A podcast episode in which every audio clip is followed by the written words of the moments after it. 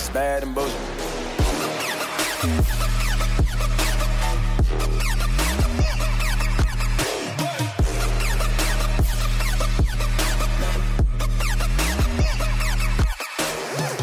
Welcome to the Bad and Bitchy podcast. I'm Erin, I'm Erica. And I'm Amy. and we are here today with a special guest. Yeah. We are here with the Member of Parliament for Calgary Nose Hill, Michelle Rempel. Hey. Hi, welcome. I'm so excited. Thanks I'm for having me. excited. and Yeah. on location. I'm also too. scared. oh no no no! yeah, so we're on location Yeah. in your office, and uh, we're here today to talk to you about feminism, intersectionality, and Mm. politics. And no uh, big deal. Just some light, fluffy Yeah, women's issues. exactly. ca- casual Monday. yeah. Um, like fluffy women's issues. Oh my god. No big deal.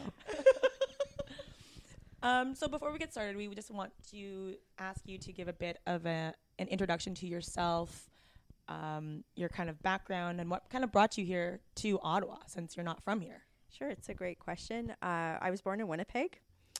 I uh, put myself through school. I have a degree in economics. I worked full time, basically the whole time I went to university. I got married really young. Um, put my husband, ex-husband, through school. Um, so you know, really had an experience of being young and in the workforce in a professional job. And uh, during that whole period, I was always reflecting on an experience that I had when I was actually late in high school. I come from an apolitical family; like my family was were never involved in politics, and politics wasn't really something that was featured prominently in the discourse in our house. But I had a member of parliament come to my high school and give this really like dis- profoundly disappointing speech and he was a liberal. And i always say that this one mp was like the reason that i actually ended up entering politics as a conservative. Um, but it just it made me realize how close we are in canada to our elected representatives and how one person can get involved and make a difference for good or for bad and so I always had this like, desire to be involved in the political process. So I, I joined uh, one of the legacy parties um, that the Conservative Party is is made out of when I was very young. Uh, when I moved to Alberta in 2004, I moved for work for my career. Um, I was uh, I, had finished my my career in Manitoba with my degree, but I was also at a pretty senior position at the University of Manitoba, working in its uh, intellectual property management department, so helping to commercialize university research. Uh, did work at the University of Calgary for a little bit. Uh, ended up in a management consulting firm, uh, and then prior to entering politics, the last uh, position that I held was I managed um, most of the University of Calgary sponsored research portfolio, uh, with some intersection with its intellectual property portfolio as well. During that time, I had been volunteering in the party like constantly. I actually was taking vacation time to run political campaigns, like because that's what any normal person does with their no- vacation time. Um, but I really developed um, a lot of talent in running campaigns, in understanding how the policy development process worked. Uh, by the time I was 27 years old, I was co chairing the Conservative Party's National Policy Development Committee. I had managed several campaigns uh, that were very successful, and uh, I was also the president of a riding association. So, how I came to Ottawa was on, I think it was November 4th, 2010. I got a phone call that Jim Prentice was retiring from federal politics, and I was, had actually been considering uh, taking a job in Montreal at the time. And uh, I just had several people say, you know, you've worked really hard as an activist and as a volunteer in the party. Why don't you run? And it was one of those times where it's like, well, I haven't accomplished enough in my career and I'm too young and the excuses. Absolutely. Yeah. And, you know, I had a few women say, we're never going to have more women in office unless we have more women putting their name on the ballot. So I did. A right time. And there's never, that is a great myth, actually, Mhm. like that there's a perfect time, and that's just not true. Mhm. Um, but I, I did seek the nomination, which was uh, for a conservative seat in Calgary. Like, I don't know, some sort of weird video game of like Mortal Kombat. Yeah. Um, uh, but a very positive experience, and it teed me up well. And in I was actually, I think I was three days away from a by election being called in the riding when the government fell in 2011 uh, on the budget. Mhm. And so I think, you know, this is a little behind the scenes detail. I think I was the only person in Ottawa. I was in Ottawa for my candidate pictures. I think I was the only person in Ottawa that was like, the government fell. Yes, because I didn't have to go to a by election. Right. so I, I could never say that, of course, but I was like, oh, I don't have to go because by election's so stressful, Yeah, right? Totally. Um, but uh, then general election happened, and I've been here since with a crazy journey. So there's me Mm-hmm. in a nutshell. Cool. Um, and you're also a sommelier Yeah, and yeah, a pianist. yes, yes, yeah. So random, right? Yeah. Yeah, Crazy. yeah. That was um, I, I I was very heavily involved in the arts. Uh, for a good chunk of my life, and uh, I just decided when I went into university, especially after I, I, I had this amazing opportunity at the University of Manitoba when I was really young. I was 18 years old, and I was called in to be a temp, like a secretarial pool temp at the Department Mhm. of Biochemistry and Medical Genetics, Super which is so random, right? Yeah. Um, but the it was granting season, and there was this one doctor who um, was a world-renowned breast cancer researcher, a biochemist, and she just kind of hang, hung out with me a little bit, and the department had hung out with me and let me ask questions and help me with their grant help Mm. help them out with their grant applications. I turned out to be pretty good at it. Mm. They kept me around. Um, but uh, so I decided to not go into the arts, but I almost went into the arts. I almost uh, w- took a performance degree in piano. That was something that was very interesting to me. So I've always sort of carried that. But now I'm here, so life takes you in strange paths. Yeah, But that? yeah, That's why you show up. yeah. You always show up. Like just in general. What do you mean by that? Like just I mean, like a lot of people will will hold themselves back, and they'll they'll be like, "Oh, there's nothing there for me." Uh, there's na, na, na, na. And you know, it was funny. I was I was giving a speech the other day, and I'm like, I have two suggestions for you that will take care of a lot of life. You show up and you follow up. Some Hmm. people just get opportunities because they just showed up. And they fit the minimum criteria. Not you. I'm not no, saying no, that no, to no, no, no. But in general, I, like, do you think that there are gender? There's a gender conversation to be had in Yes. there? Like, because I, yes, yeah. that's the the audience was mostly women. yeah, like I, I think that I think that's really profound, and it's a different message than something that I think is a little simplistic, like or, or almost negative, like this lean in message. It's Mhm. more um, feeling entitled to opportunities and worthy and capable of being able to follow through with them, right? It's the follow through. Yeah. And not being not pigeonholing yourself into what you think you have to be or what life has conditioned you to be, Mhm. right? Right. Yeah. Right. Absolutely. Or what you think other people think you should be. Yeah, I agree. Yeah. I actually think the the first question that we have queued up like links really well t- with this. Um, so in 2015, you famously tweeted um, as you were running or about running for party leader and lamenting uh, that at tw- 35, uh, this you know you weren't supposed to uh, do these sorts of things and saying I'm too brash, uh, impetuous, uh, and abrasive. Right? Maybe I should have a little. Maybe I should take a little time. Good things come to those who wait. I'm a bit too aggressive. Maybe the base won't understand me. Maybe I need to prove myself a little bit more. Um, and so, like the myth that you were kind of like up ahead. You know, it's a great point. So, it, just as preface to this, I think it's important to like sometimes when you show up and sometimes when you follow up, you actually lose or you know For when you risk. And I think that we don't value taking risk and failing enough. And I know that's something mm-hmm. a lot of people talk about, but like I lost big. Like totally, that those yeah. tweets were made, we lost big, Yeah. right? And there's a whole emo- series of emotions that you go through in that. And so, you know, a lot of other people around me had lost and everybody's, you know, sort of sorting this out in their mind Mm. and they do that by sending stuff to you, right? Um, before I get to the tweets, uh, like the reason why that stuff really cheesed me off like receiving that those comments from people like well you better not be thinking about running for leader like it's Mm. not your time blah blah blah um, when i was at the one of my employers i won't say which one um, i had done i had taken i had greatly exceeded the expectations for my job like greatly exceeded it like I love how unapologetic you are. exceeded it like to the point It's of great. like Yeah, totally. amazing I believe and i walked into my performance review that year and i was like how much money am i getting it's going to be a lot because Mm. you have to pay me for what i did Wow. right Mm. And I went in there and I was all ready. And so they, you know, I just remember going through this performance review and it was like, yeah, you did this. Wow, you crushed that. Awesome, awesome, awesome, awesome. And I'm like, okay, well, like, where's my raise? They're like, well, good things come to those who wait. And I'm Oh, like, uh, no. no, I don't think so. no. Mama needs a new pair of shoes. Yeah. and, you know, I, Red you bottoms. know, and that was, and I just, I had, I just remember, I think you can react several ways in that scenario, and it's not uh, sometimes as pointed as that, but I just had this like Kill Bill, like red, like Mhm. seeing yeah, red yeah, moment, yeah, where, and. I was like, no, no, and you know, I walked out with a raise, but um, the.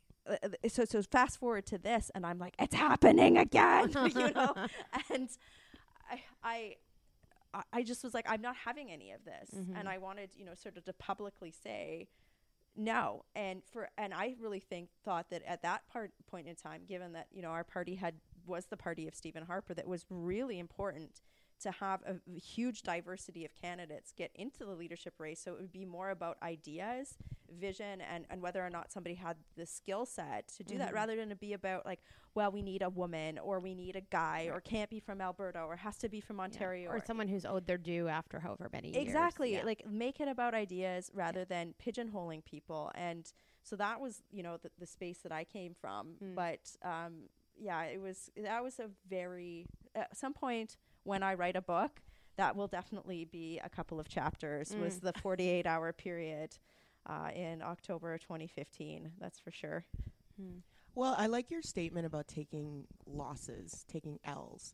And like I don't think like I don't think people realize how important it is to take your losses and to actually experience your losses because how else are you going to learn? especially in politics where the first few runs you have inevitably you're not going to be successful. all i do that's is true. win win win no matter no kidding Well, You're right, You do is. as a conservative in Alberta, maybe have a better shot as a for like starting out. But I mean, and for most people running, they're running in unelect like unwinnable quote unquote. let's talk about that can we talk about that We can. Why sure. do we run women as fence posts? Uh, I know. We I just hate that. Talk We just this in talked our about it in- upcoming podcast. okay, so I- we won't spot. We, No, like, I I mean, no, we no, won't we spot- can't. no, it's We're with you though. We're with you. Yeah. like, They call it the glass cliff. Yeah, and and so I like you know, I knew that running was a possibility. So I purposely was like, okay, I'm going to cultivate the riding that I'm going to win in, and I'm going to create the conditions for winning. And I, I want to push back a little bit on that because I don't think you have to go into politics saying I need to take an L. I think you need mm-hmm. to create the.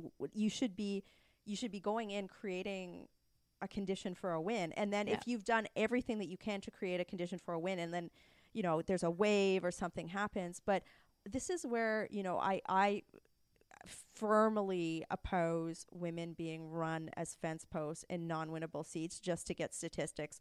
Like that is Mhm. just Mhm. Mhm. not cool at all because it actually I think he- like it there's this perception that you have to lose.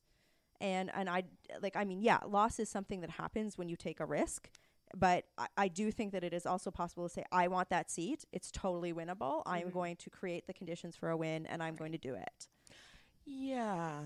But I was when I say taking L's, I mean like you got to, you know, like feel it, learn from it if that's the way it turns out. Sure, that's a great yeah. point. Yeah, yeah, yeah.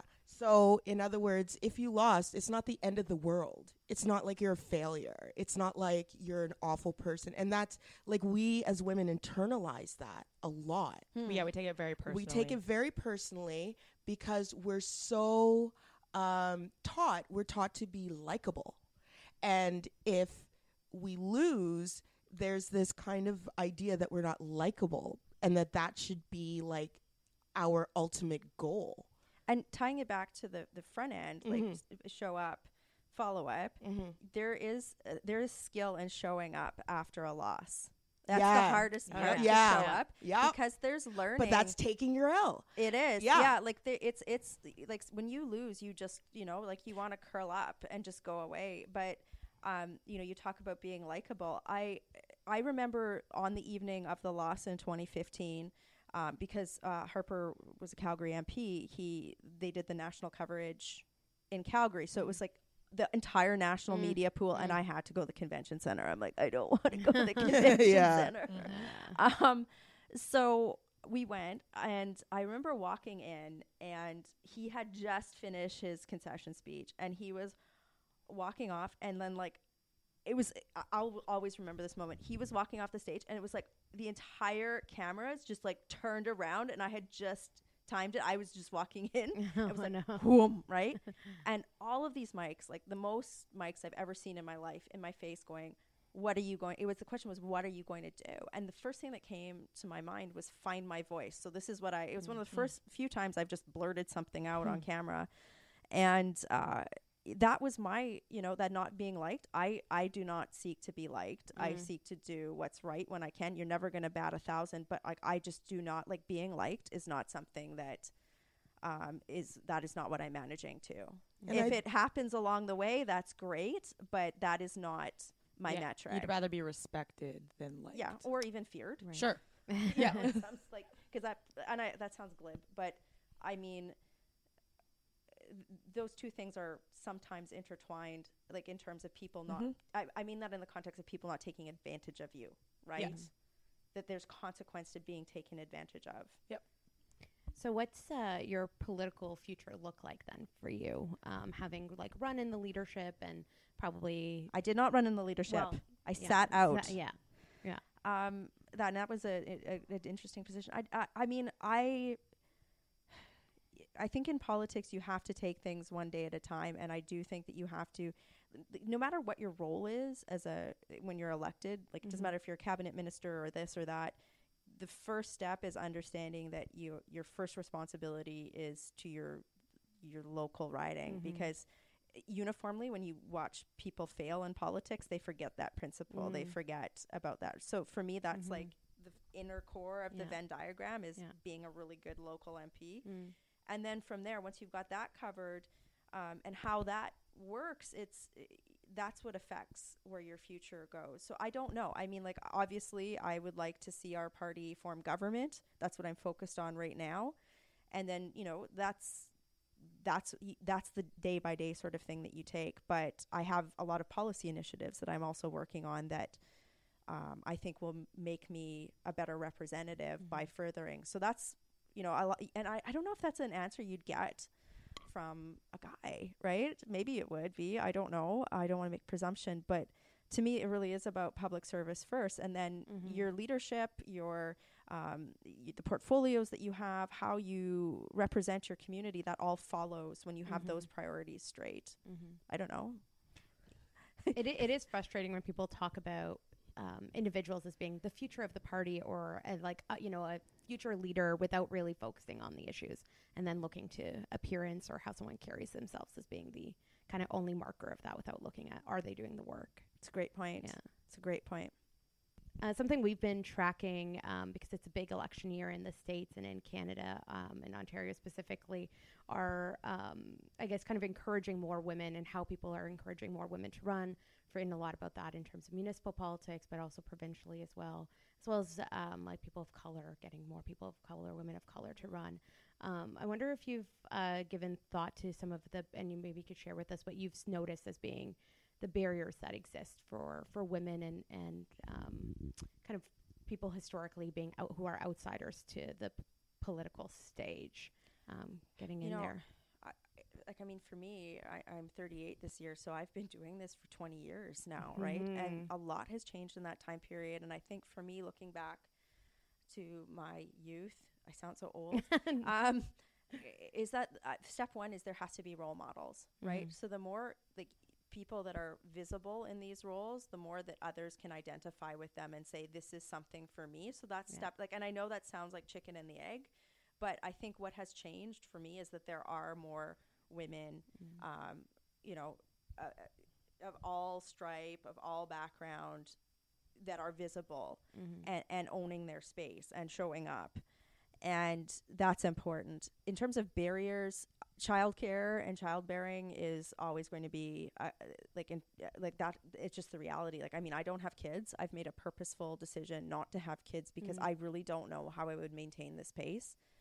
Like especially I as a western especially Sure. as a western MP. Yes. Like, yeah, those I- flights are brutal. Well, I mean, like I got in at 2 a.m. I was on a plane for like 12 hours this weekend in a Mhm. car for eight of them. Wow. You know, we've been working 14 hour days here. It's just Yeah. I.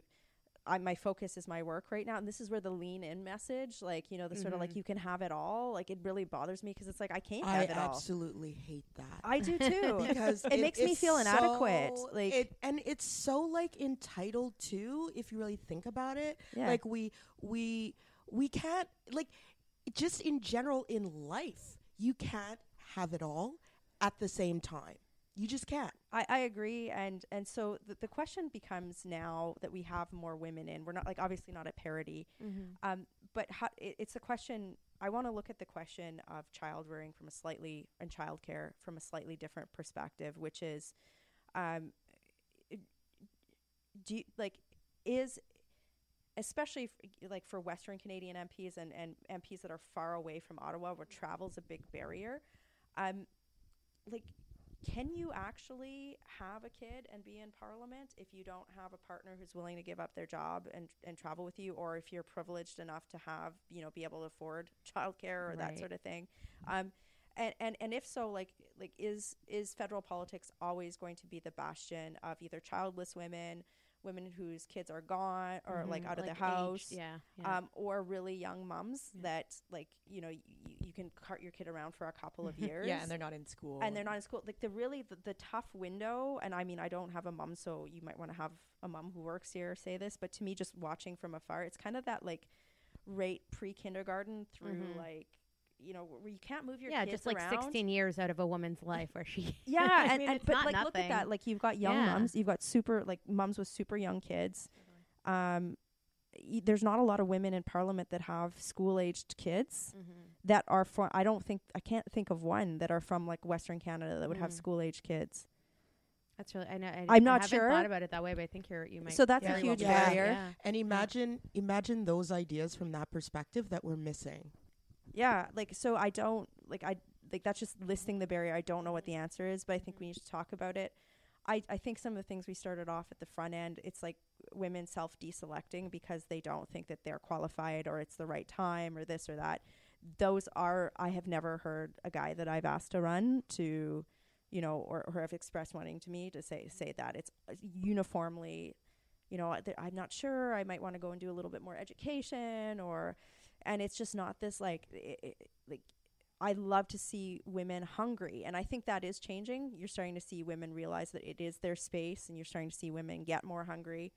Um, and you know, uh, um, I- could go on and on. I mean, I am in a prisi- I'm in a position of privilege. I had, you know, I lucked in. I didn't come from a rich family or anything like that. I paid my way through school, but I've always had the privilege of having good opportunities being able i didn't have kids so i was able to network and and do all of that work that you need to build a political network in a safe seat Completely. so like uh, you know yeah. i'm stepping back and saying well if i had had kids when i was young um, I wouldn't have had the time necessarily to go out and network and volunteer on campaigns and build Yeah. that stuff. Yeah. So and use your vacation in the way that you did. and, like, exactly. all so so that stuff. is a Yeah. privilege. How do we get women from you know perhaps poverty demographics to be able to run right? Yeah. Um, That's a really good question. yeah. How do we do that? And I, I feel as though like most of or a lot of the um, MPs they're they're like you said, because of the age range, they've either had their career or they're young they, enough. They're like they're- in the yeah. seven to ten year of their career. Exactly. Exactly. So, I mean, I, I think that's a, a, a brilliant point. I just don't know what we do to fix it beyond, like, obviously, there are policies and, and stuff that we could come up with, but how do we get women from the lower economic classes to even think they can run? Because that's right. a barrier, too. I think political parties have to be very purposeful at the riding association level in identifying women in those demographics and inviting them into the political process. I, I do wonder if some of it has to do with the jurisdictions because if you are of a lower income, you might be more interested in local or provincial politics because those issues impact you in a much more direct, personal way. I, I mean, and I, I might I might even deconstruct things further and say just even knowledge, having the time to be knowledgeable about politics is a privileged position too, right? I mean, when I go door knocking in my riding, especially in the lower income parts of it, and I'm, you know, talking with single moms and stuff, they're like, "Look, I, I can't talk to you right now because my kid's like in the bathtub and everything's going Mm-hmm. mental." So, you know, and I've that's legit, right? Um, so I think that it's even more basic than that. It's like it's a question of how how do we ensure that civic discourse is inclusive of women from from from all walks of life. And i think that that's like just even our language and and how we're communicating it's something i don't like i haven't been perfect on but it's something that's in my head so that nobody like how do we make it more inclusive? And and i i don't even think we've answered that question adequately in canada. Oh no, no, no. I I honestly am just tired of seeing like I just am tired of seeing the privileged class all the time.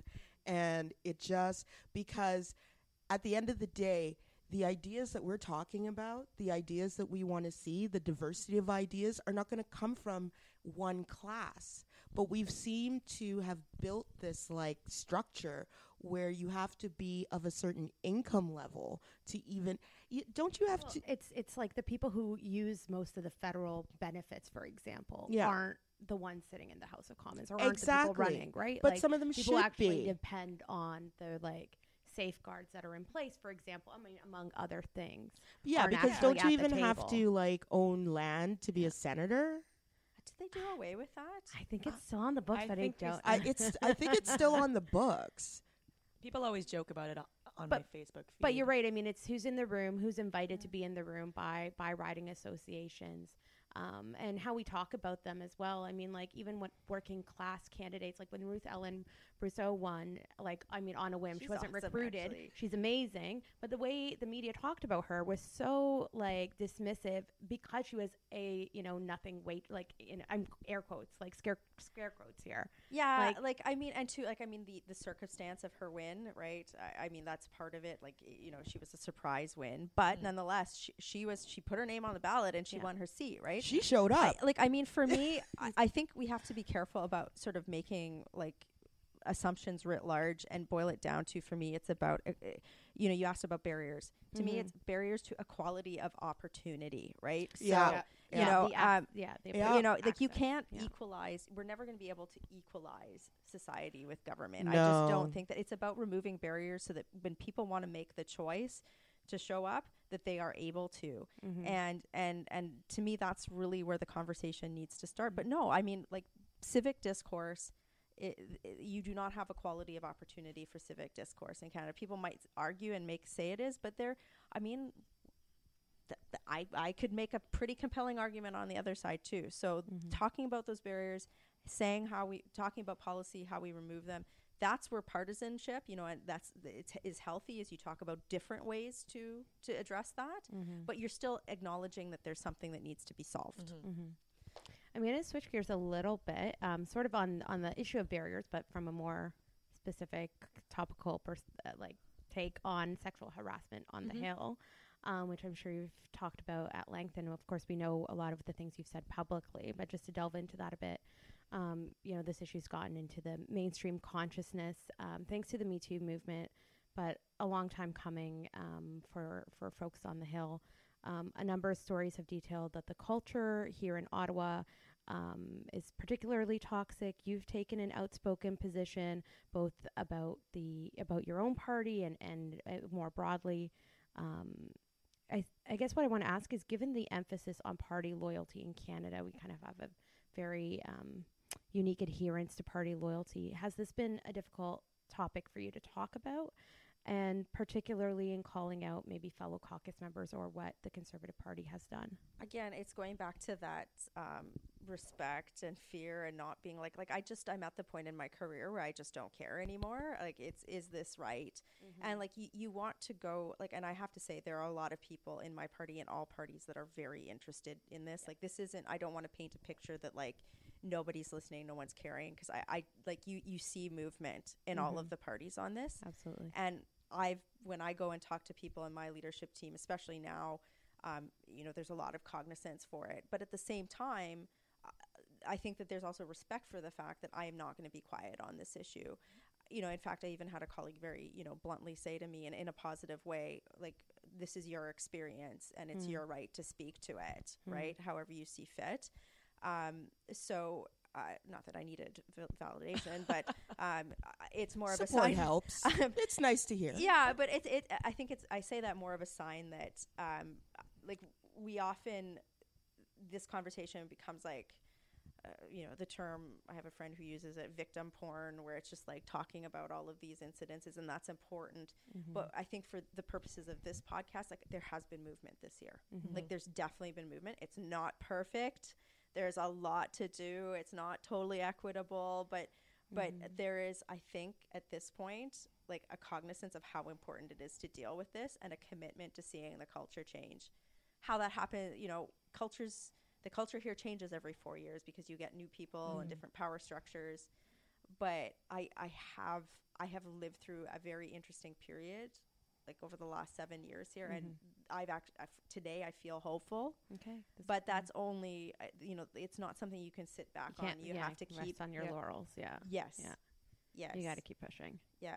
Um, what are some of the things the Conservative Party ha- has done specifically to address this that you can kind of let yeah. us know? well, let I us know in on? our, um, uh, our our leader has undertaken an investigation uh, on a couple of the incidences that I spoke to in the big speech that I gave Mhm. in in the House. That's very positive. which everyone should watch. you know, I real uh, impactful and, and, you know he did that really quickly, um, which I was very pleased about. Mhm. You know, we're we're we're keenly participating in the process of building upon the uh, harassment code Mhm. and implementing it within our own Mhm. party governance uh, uh, that's that's that rests there for Parliament Hill, and that's something that some people might not understand. Is there's like the code for the Hill, and then there's the code for your party, and uh, I know that our um, the, the deputy leader of our party, Lisa Raitt, this is something she's really passionate about. She's working on this with a few of my colleagues. Um, I've been very excited to see that, like the colleagues, my caucus colleagues in my party, they've all been taking the mandatory harassment training, like no complaints, you know, really engaged in that. And like, I wouldn't, I wouldn't, like, I'm, I'm not trying to be partisan here. I would be very honest on this. I've tried to be very honest. I've, it's not going to be perfect. There's always going to be things that happen, but I feel like I do feel like the culture, like this was such a big shock. Um, the next thing, you know, and I'd, I'd like to get your your take on this because this is something I'm struggling with. What's lacking on the hill right now is there. I don't think we have a process for how do you deal with vexatious complaints or false complaints. And this is a tough subject. It's nobody wants to talk about it, but I Do you worry. think there's a problem with that? I- I worry that the conditions in in politics are different than the conditions in, uh, let's say, a corporation, pri- because you can use these things for political gain. And I'm not saying they do, do all the time. Let me finish. What I worry about is if there are high Yeah. profile cases where they're vexatious, that it actually does the opposite and it discourages women from coming forward. And I, I hear that talking about, I don't know. So I'm putting this out to you because you Mhm. guys, you know, you talk about this sort of stuff and I'm more curious. I don't really have a, how do we talk about this? And you because mean, I don't want to perpetuate the myth that you know everybody like we do need to believe people, but we've seen some pretty high profile cases where people are Look, tried in the media. yeah. and sorry, just to be No, just ahead. to be explicit, you're talking about towards like allegations against an, a member of parliament. Yeah, or or let's or let's party like a- staffer whatever, someone or a party staff staffer, or- right? Okay. I mean, there's been a couple high profile cases where you know people have been removed from caucus without even knowing Yes. what the Right. accusations were. Like, how do you? That's the So- knee jerk reaction. But but yeah, so, like so. How do you deal with that balance, right? I'll, like, I'll give you like my sen- like sense of this as someone who represents p- employees who have had Sure. allegations against them, and also like the other side of it. So I think I've I've given some thought to this, and, and your point eh, is well taken. That sometimes these things may happen, or some. And the other thing I like like to brace people for is that sometimes allegations will not come to fruition. Like an investigation won't always get you the ultimate outcome. It doesn't mean that the underlying allegation is necessarily untrue. It just means that the evidence was inconclusive. and that doesn't take away from the pro- the process or you know uh, real accounts that do come forward or or claims that are actually more substantiated um, i think we have like a an obsession with all of these things be like resulting in someone getting fired or resulting in this ultimate penalty A They- resolution. there's a spectrum of conduct as well, right?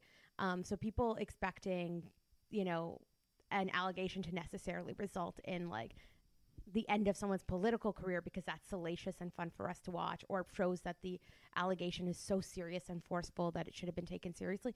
They're not all like that. Some of it is just like run of the mill daily sexism that we all face that we're finally going to hold people to account for. And they may get a light slap on the wrist, and that may be all that's warranted in the circumstance. It may be unfounded. It may, there may there may be no witnesses. Maybe no one wants to come forward. So I'll ask a different way. Like, how do we prevent this stuff from being tried in the court of public opinion rather than through a like a, a process, right? Like, I, let's let's let's take away like you know the other hyper. Let's let's look at there is a female member of parliament who is the leader of a political party who is going Yeah. through a process. You know, there's some allegations against her, and Mhm. so she's been you know she's being tried in the court of public opinion. Um, you know, they're not sexual harassment, but they're Yeah. other types of Yeah. allegations. Uh, Like so she's she's taken on water regardless of what happens, right? Like how do you like I don't want to be arguing for No, and I'm not saying that you are. I'm just, I guess what I'm trying to say is that people need to be ready for all sorts of outcomes and make this less of a political thing and more about how do we improve. How do we do that? How do we improve spaces? Well, you need a process that you can trust, right? And I think Sure. that's the big thing that we're missing right now. amen that employees yes. on the hill in general, so whether it's sexual harassment or day to day harassment, like have there's no protection for them, Mm. and there's no and you know MPs aren't trained to be managers. You had that kind of a background, but most people don't come with that background. Nor do we want everyone to have had managed a staff of however many people. Folks will come from all different sorts of disciplines and professional careers as they should because they they, should. represent the but fabric we of don't country. train them as employee employers, which is what Mm. they are when they come to the Hill. Hmm. And the parties don't like do a good job of imparting that, a- and they take good point. That's a advantage of point. part like political activists, party activists who will do anything for the party, will do anything for the party name. Who again, the sense of loyalty and partisanship is like held to be this like you know the number one characteristic that you bring with you to everything. It's the thing that's going to get you referred for future jobs and any That's you know, point. right. So like just management training. just management training and Yeah. look and looking at people like as employees with rights the way they would be anywhere else and it's instead of like you know this party activist that you can like or volunteer which is kind of how people look at staffers sometimes in a sense like you're you will do like you're here to do anything because we know we know that you believe in our party I'd like staffers to be more else. empowered. To be honest, yeah for sure and to, I, I um, really think s- I I think staffers.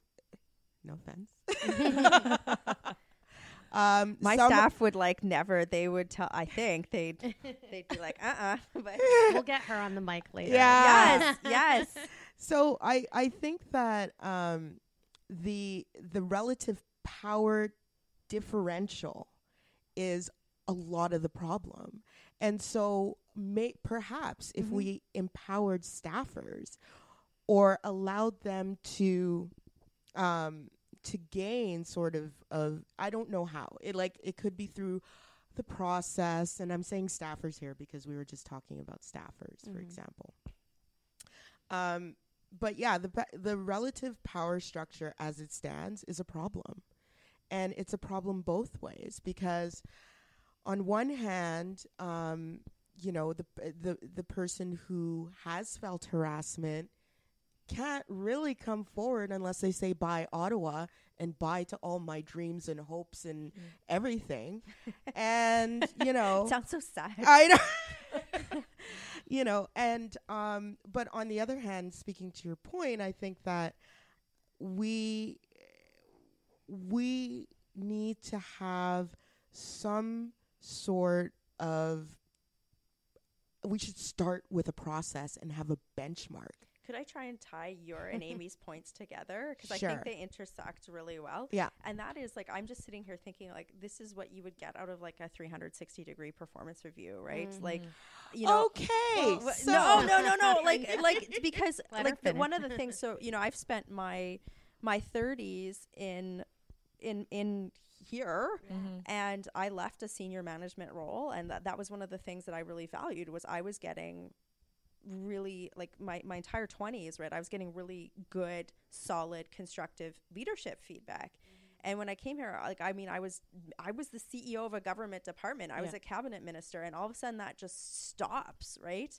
And you don't i think that we we actually to your point about process it's not just the complaints process it's like that mentorship and how so rather than it being the only time you're communicating up the food chain as a staffer is in, in a complaint system why won't we what we should maybe make it proactive and and talk about I am here for performance reviews. 360 degree But- Yeah. like performance reviews and I'm here for it basically because you need feedback too. absolutely otherwise i stagnate right Exactly. that's actually one of my biggest fears and like like whenever i go okay like should i keep doing this is like i don't i worry that sometimes I, i'm professionally stagnating because like uh, like somebody at my my age with my my career trajectory like i would have had that senior level executive mentorship for the last seven years. And now sure like i worked with the prime minister of canada. I had a lot of you know i did have a lot of feedback. I worked with a deputy minister who was she was just awesome.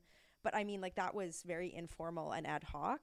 Um, you know, putting some structure around that. I think I try with my staff to give them as much management coaching as I can, but it's not again like I could definitely do a better job of making that more structured, And the- right? uh, Alison Loat and Michael MacMillan wrote about this um, in the tragedy in the commons in their book about basically MPs, new MPs, come to the Hill and they just flounder. They're given a budget for their Ottawa office, for their constituency office, and they're just like, how do I manage this? How do I get a house?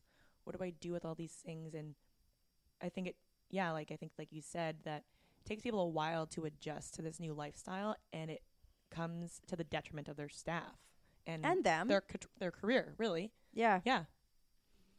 Um, so just kind of switching things up, um, getting really basic. Do you identify as a feminist?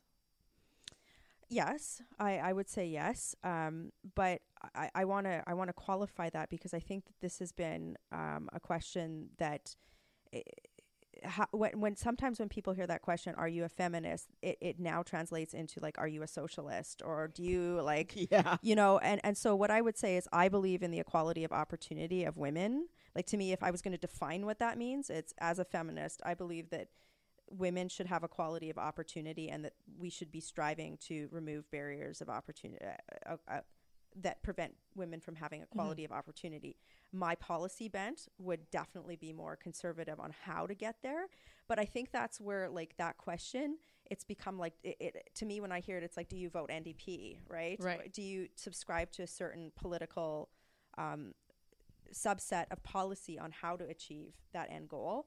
And this is where i do think that it's important to have like there are some people who are just like do not believe that but i Yeah. do think that that and i think it's important to acknowledge that Yeah. that, uh, and i think it's important to acknowledge that we have not achieved equality of opportunity for Yeah. women um, but where i think we need to have a diversity of a policy opinion is because that you know when you get dogmatic on how to and you never question the best way to get somewhere y- things stagnate right so you know people will say to me like oh how can a conservative be a feminist? That's bananas. It's you know i, I kind of talk about it that way. Um, so my hope is that by by qualifying these sorts of things saying like look I, I i am a woman. I do not believe that equality of opportunity has been achieved. Certainly not globally. I think we've made strides in canada but there's we're definitely not there yet Mhm. across the boards. Here is how I would address some of these barriers, and they would definitely be more of a you know right of center approach. Um, but that doesn't mean that I don't want equality for Right, women, right. right. Or that I vote NDP. so you know, like I, I, I just, I, mean, I, hope you vote for yourself. I'm really glad you asked me that. I'm really glad you. Yeah, you know, I wonder who I'm voting for. Hey. Sorry. have, have you always been a feminist, or is this something you kind of grown into? You know, I, I just like I didn't.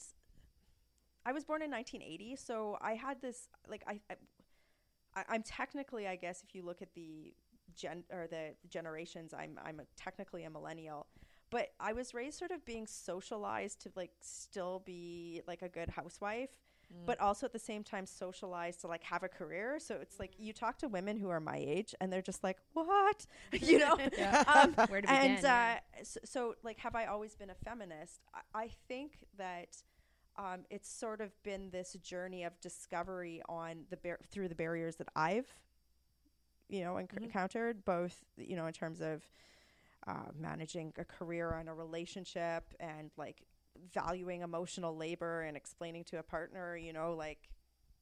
Hey, like, why am I doing the housework all by myself? Yeah. You know, um, like so so it, it has been a journey but it's not something like i think now it's something that's like and i'd be curious to hear what your experience has been it's something that's taught more you know it, it's more in the forefront whereas more it's more just been like my own experience over time so i would say no I, I don't think i've and i've also not experienced like sexism or barriers in the same way at different points in my life so I would say it's been a journey of discovery for sure.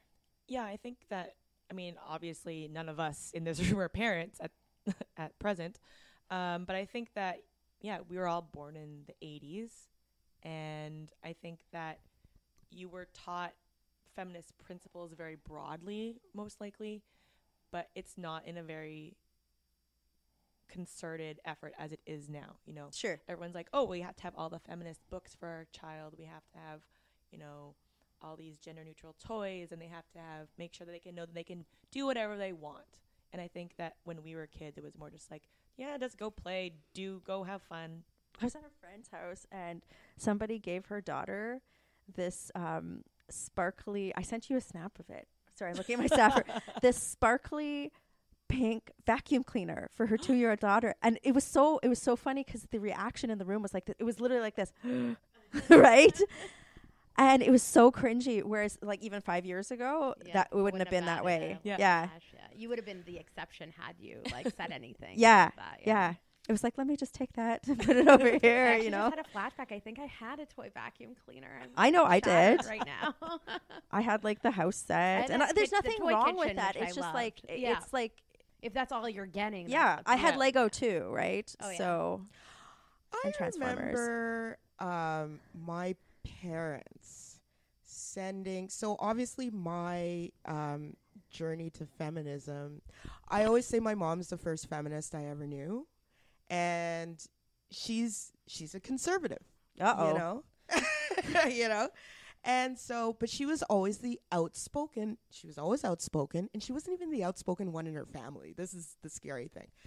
Always outspoken, always opinionated. My dad said to me the other day, "Why is being opinionated such a pejorative term for a woman?" Hmm. In yeah, and um, this Good from my dad. yeah, I know.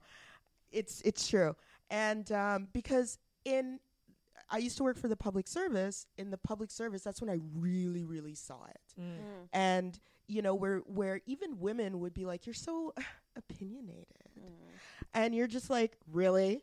What year? Oh, I see with you from your hair what year you're in."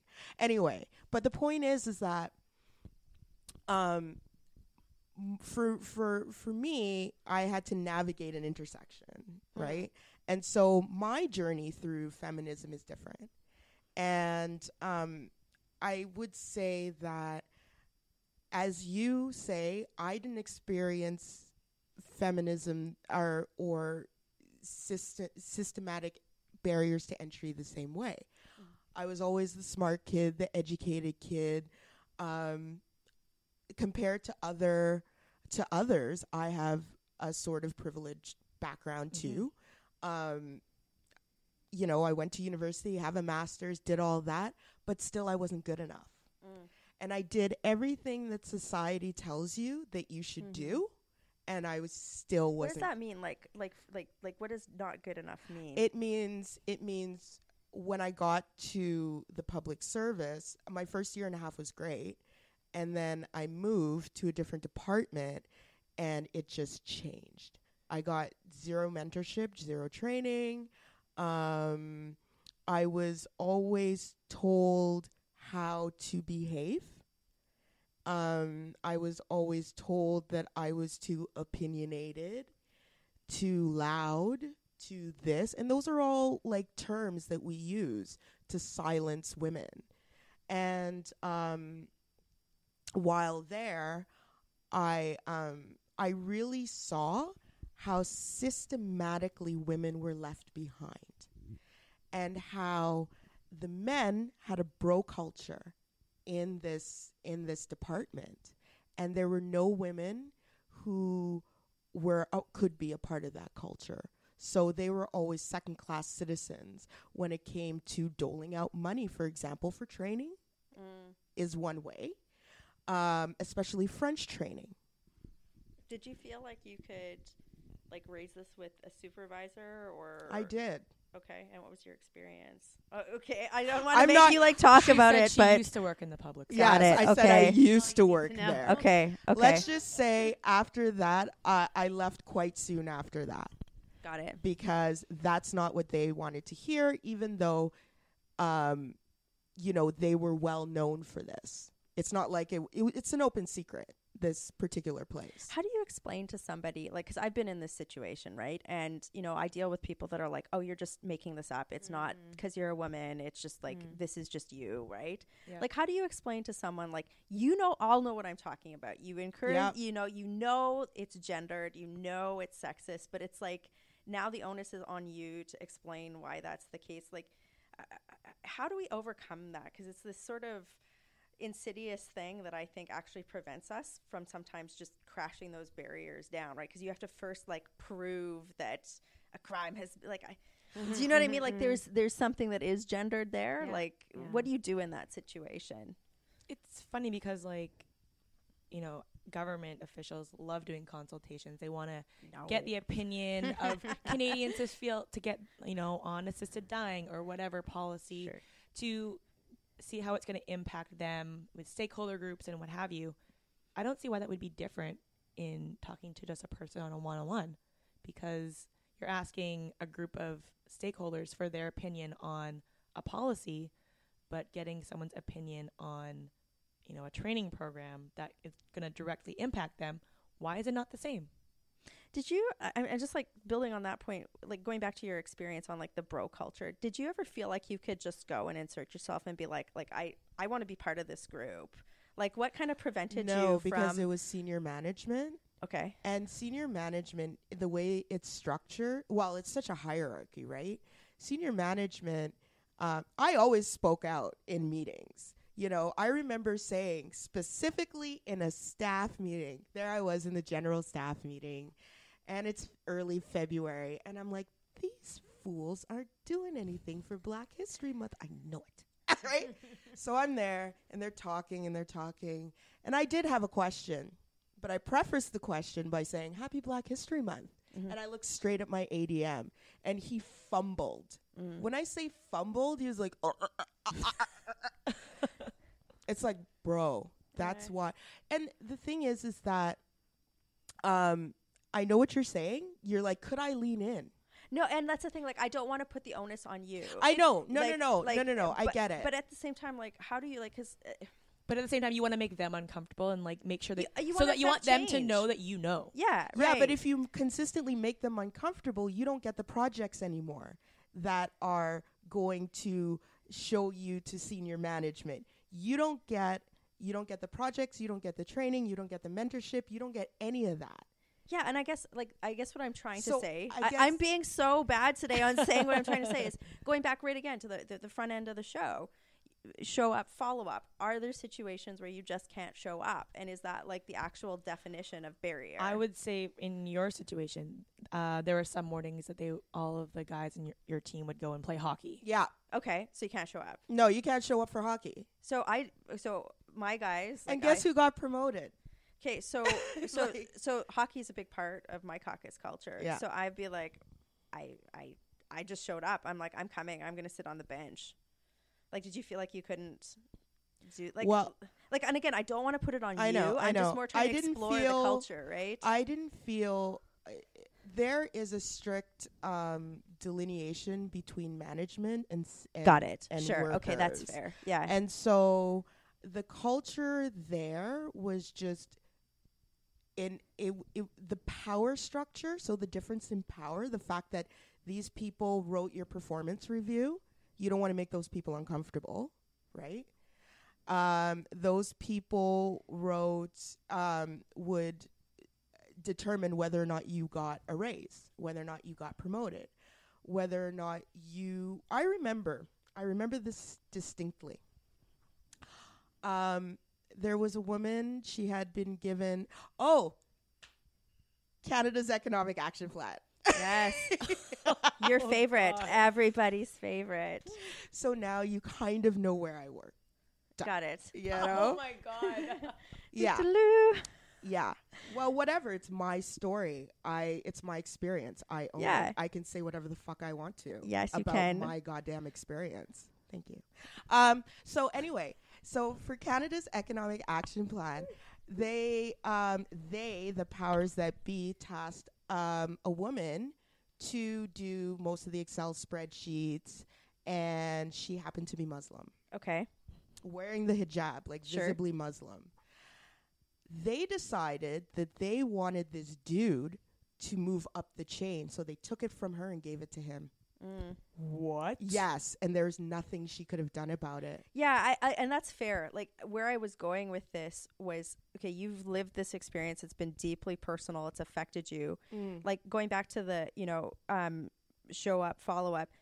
Like what would your advice t- be to somebody who is following you Mm-hmm. in that situation? Yeah. And then what would your advice be to like people like me who are legislators who or or other or even to the management, like the people in positions of power that are tasked with ba- breaking down those those They have to be entry? accountable. This is why I love a 360. Okay. They have to be accountable. I would love a 360 performance review and have that review tied to their bonuses. Ooh, that's interesting. Yeah. I know that sounds so radical, but it's not because I really do believe in changing the incentive structure too.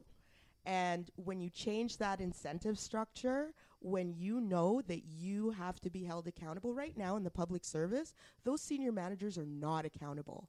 They're not accountable for to their staff, to the working level for the most part. Um, there was a 360 degree performance review thing, um, and the management decided they didn't like it anymore. Yeah. And then they got rid of it. They shouldn't have that. It Second, yeah, it should be mandatory. it should be mandatory. the goal of a 360 is that everybody is is is coming out with a coachable moment, and you're all growing, right? Yeah. And you're resolving problems before they start. I'm just thinking, you know, what you're saying there. That's you asked me like, what could Amy? You said like, what could the party do? hmm I'm thinking like, oh, okay, maybe I should, you know, Well, yeah. suggest this to my party, right? and you Mm. think about it like you have you know events at departments where the minister comes and has coffee with you know they have a meeting and people can come and there's donuts and whatever but you can't say anything critical because your manager's there Sure. Exactly. Yeah. I went and always went and talked to my program staff when I was in ministry. Yeah. Because that's where the real stuff happens. exactly. Yeah. Right to Yeah. that's, That's where you're gonna get all of the the Like real my ADMs and stuff, like when they saw me walk down, they're like, huh, Yeah. where's she going? I would say specifically to the public Going service too. but they were really good.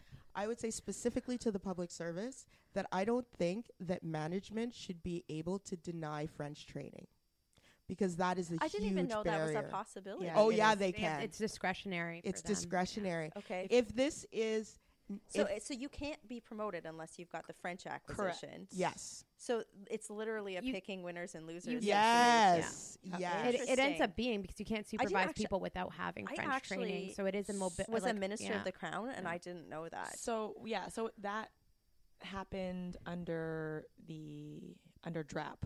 We Okay. made all of the it got rid of French non-imperative positions, Okay. and which meant that you can go into a, get a promotion or j- get a new job and not have the French levels, and you would have one year to get the levels, Yeah. and then you would lose your job if you didn't. But most people, I guess, got them. And there was no discussion like around acquisition of le- language and in now of you can apply service for a job without having the levels, and they will test you before you can get the job. Okay. And if you don't meet the requirement, then you cannot get it. okay. And you Huh. can't get training unless it's like very part time, so like a couple hours a week, or they deem you as some sort of person of importance so you can get full time. Yeah, I mean, you have to be deemed a person of importance to get full time French training, and the part time really doesn't work.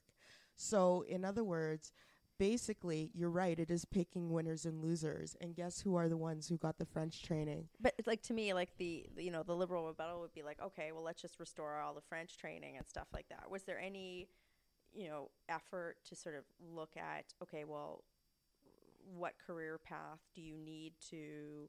You you absolutely need to have the levels, or are there like you know if you're front facing like uh, like it's a tougher conversation to have and it's a different topic matter but Yeah.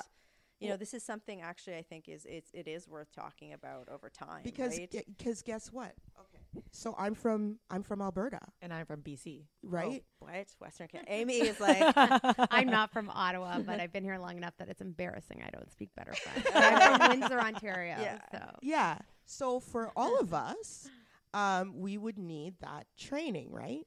So think about the diversity of conversation and ideas that is not being had at the senior level because it becomes very regionally based. So basically, a lot of the public service still and senior management is still very much from the from the Ottawa St. Lawrence corridor or the the St. Lawrence corridor. this is like a whole other podcast.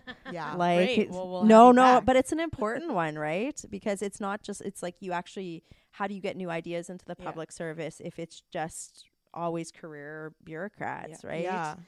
I don't I I don't don't, know. know. if I And believe I'm not- in career bureaucracy anymore. I really do think that some more in and out of the public service Career would maybe. keep it What? fresh. Oh yeah. That's tell you- controversial. I A tell you. I tell you, I'm like, as I said, I'm neither liberal nor conservative. I vote on ideas. Yes. What? That's I- amazing. I know. Um, I think we have to go. yeah, I I've got you're bells ringing. summoned. They, I'm literally being Oh my summoned. gosh, yeah. See, I told you. I think I have seizure at yeah, that. if if you if if you guys could see this, who are listening, there's like flashing lights, like strobe light style, in my ceiling, which tells me I have to go and vote. it is a refreshing change from the actual auditory bells. Yeah, it's true. Hey, yeah, it's cool. Um, thank you so much for taking the time to chat with us. you know what? No, thank the three of you because I think it's so fantastic that you're putting your views out there and exploring some issues and putting voice to your your thoughts. So good on you, and I wish more women would do that too. Uh, Well, I mean, and this did come together because you had kind of expressed an interest because you were a fan of the podcast. So, I mean, thanks for just like saying, "Hey, I'll come on, I'll do it, whatever." Awesome. Thanks for showing up. I showed up, and then we need to like follow up with Yeah. a glass of wine or something like that. So, yes, all I think that's cool. Cool. Yes, Thanks. thanks. All right. So thanks to Michelle Rempel, the MP for Calgary Nose Hill, for joining us today. Actually, I guess for letting us join her today since we were in her office. For taking the time. Yeah, For showing up. for reaching out and for Mhm. being a fan of the pod. Um, as always, you can get social with us. Find us on Twitter at Bad and Bitchy, on Instagram at Bad and Bitchy Pod, on Facebook.com slash Bad and B Podcast, and uh, email us questions. Maybe we'll have some answers. I don't know that we will. And who knows? But we do have our Dear Bitches column, so send us your advice questions and we'll try to answer them. That's it. Oh, Damn it, I fucked it up. You know what? I was I fucked it up too because I was about to I say it. I realized that I hadn't it. said the email address yet. Oh. so you fucked it. You fucked Like it when my up. preamble was too long. and you know what? Email us, uh, badandbpod at gmail.com, and we can answer your questions for our advice column.